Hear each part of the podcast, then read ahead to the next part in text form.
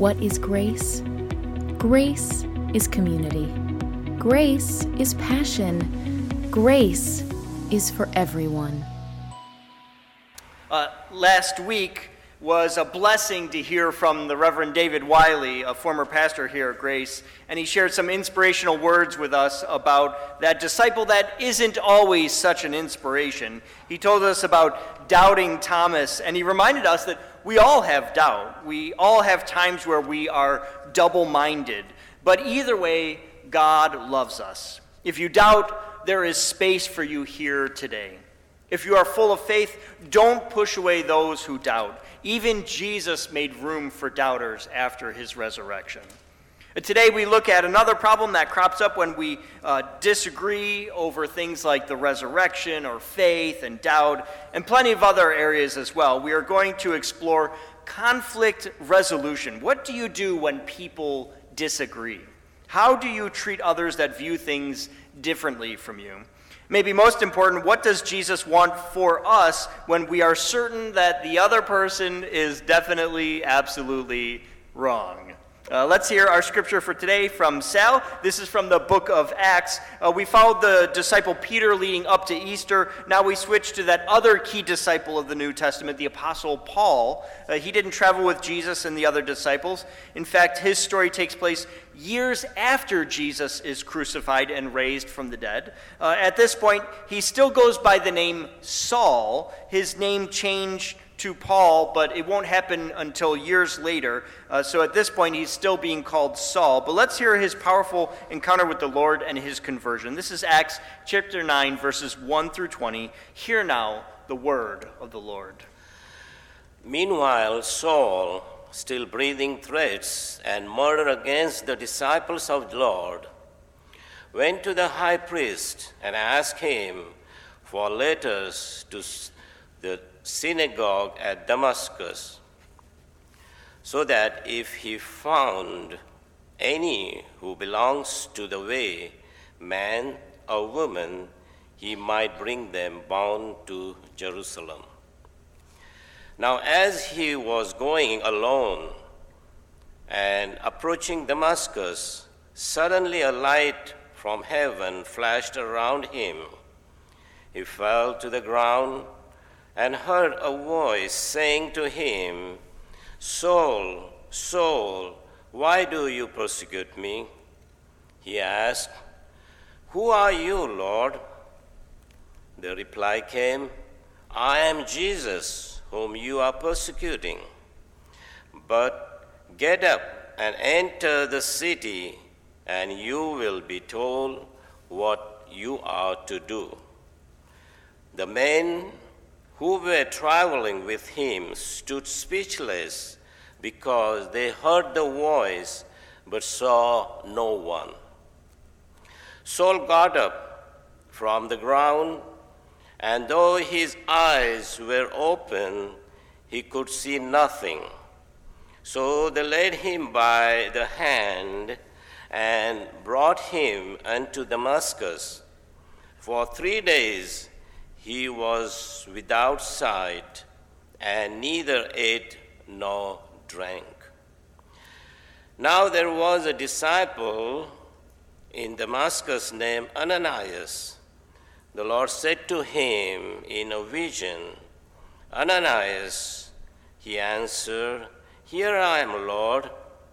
The Lord said to him, "Get up and go to the street called Straight, and at the house of Judas look for a man of Tarsus named Saul. At this moment he is praying, and he has seen in vision a man named Ananias come in and lay his hands on him so that he might regain his sight." But Ananias answered, "Lord, I have heard from many about this man, how much evil he has done to your saints in Jerusalem.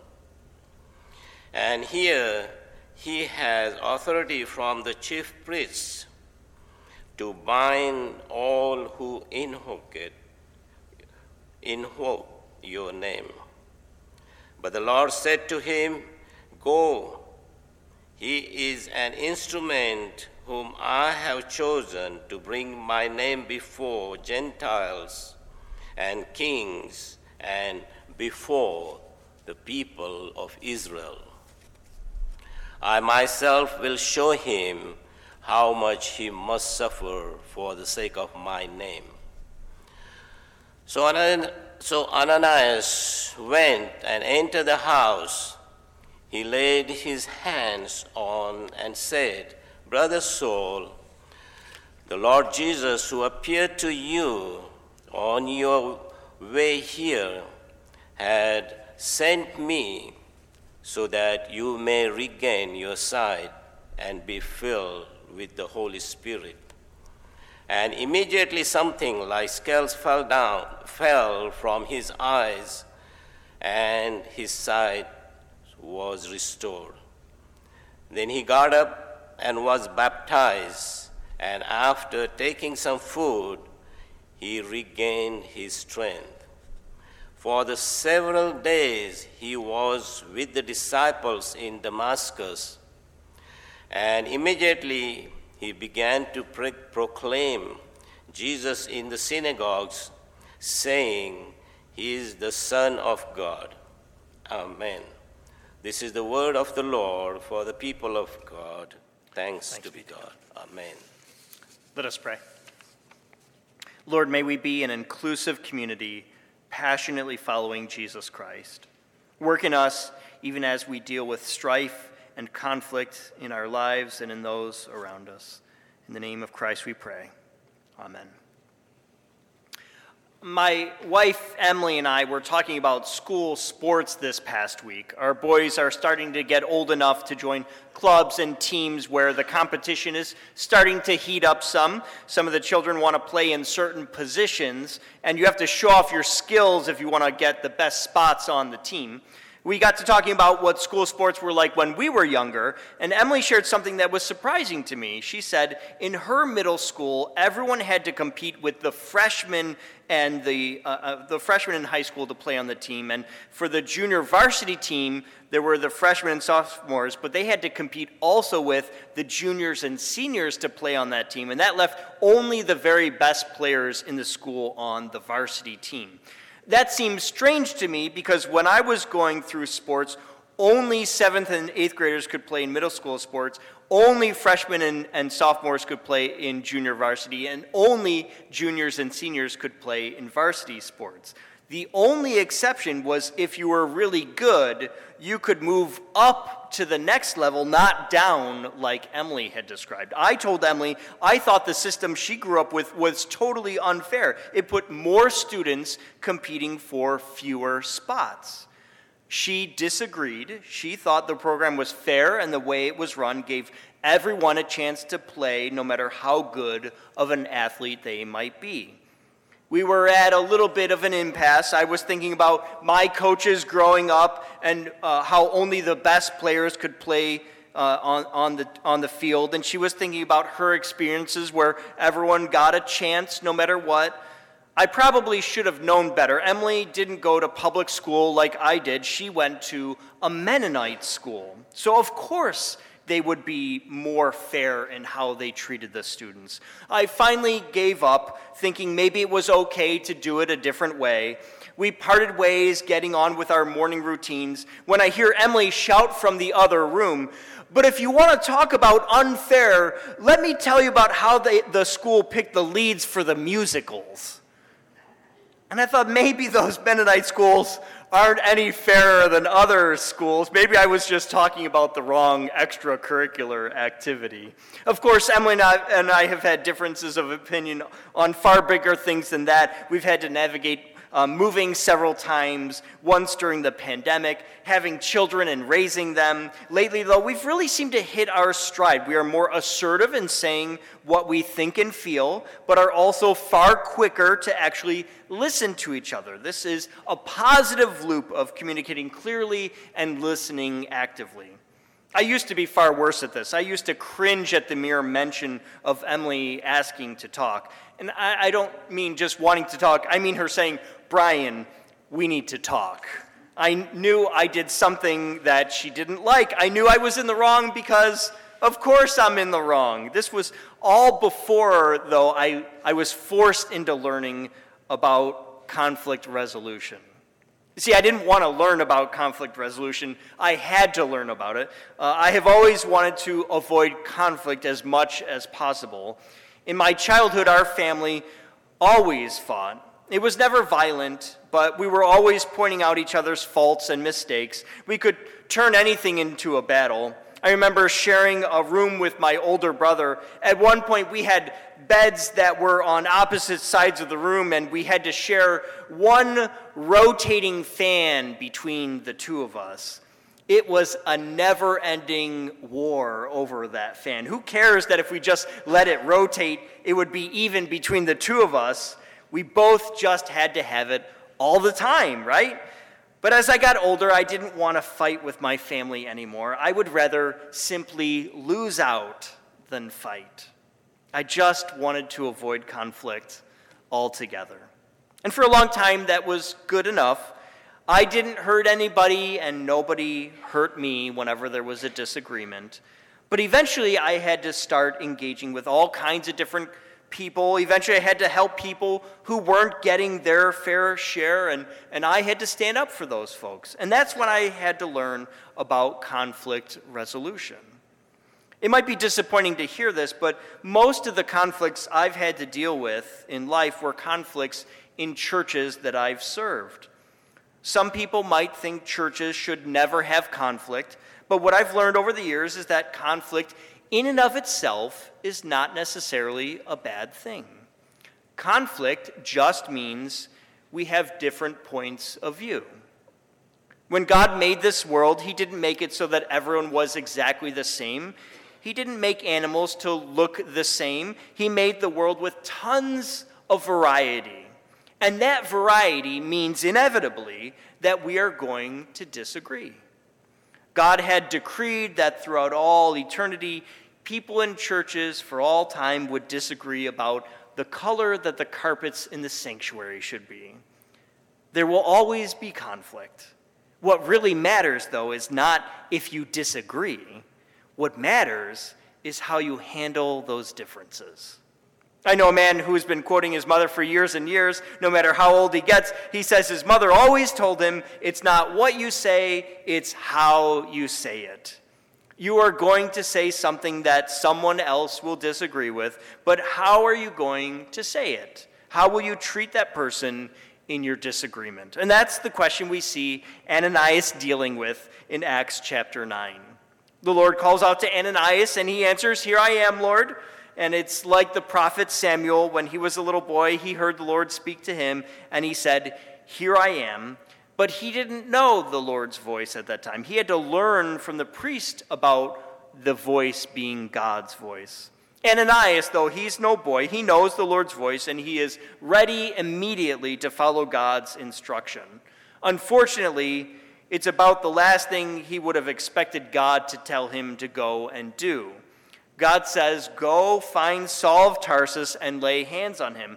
Ananias, he hesitates at this instruction. He knows the stories. He knows how many people Saul has put in prison and has killed.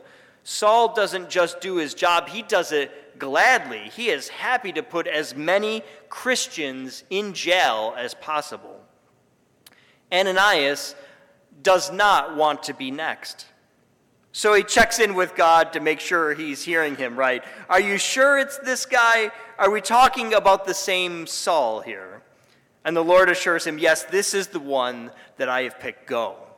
So he goes and prays for Saul, and after an incredible miracle, Saul is converted and becomes a new man, Paul, as he follows the way of Jesus Christ.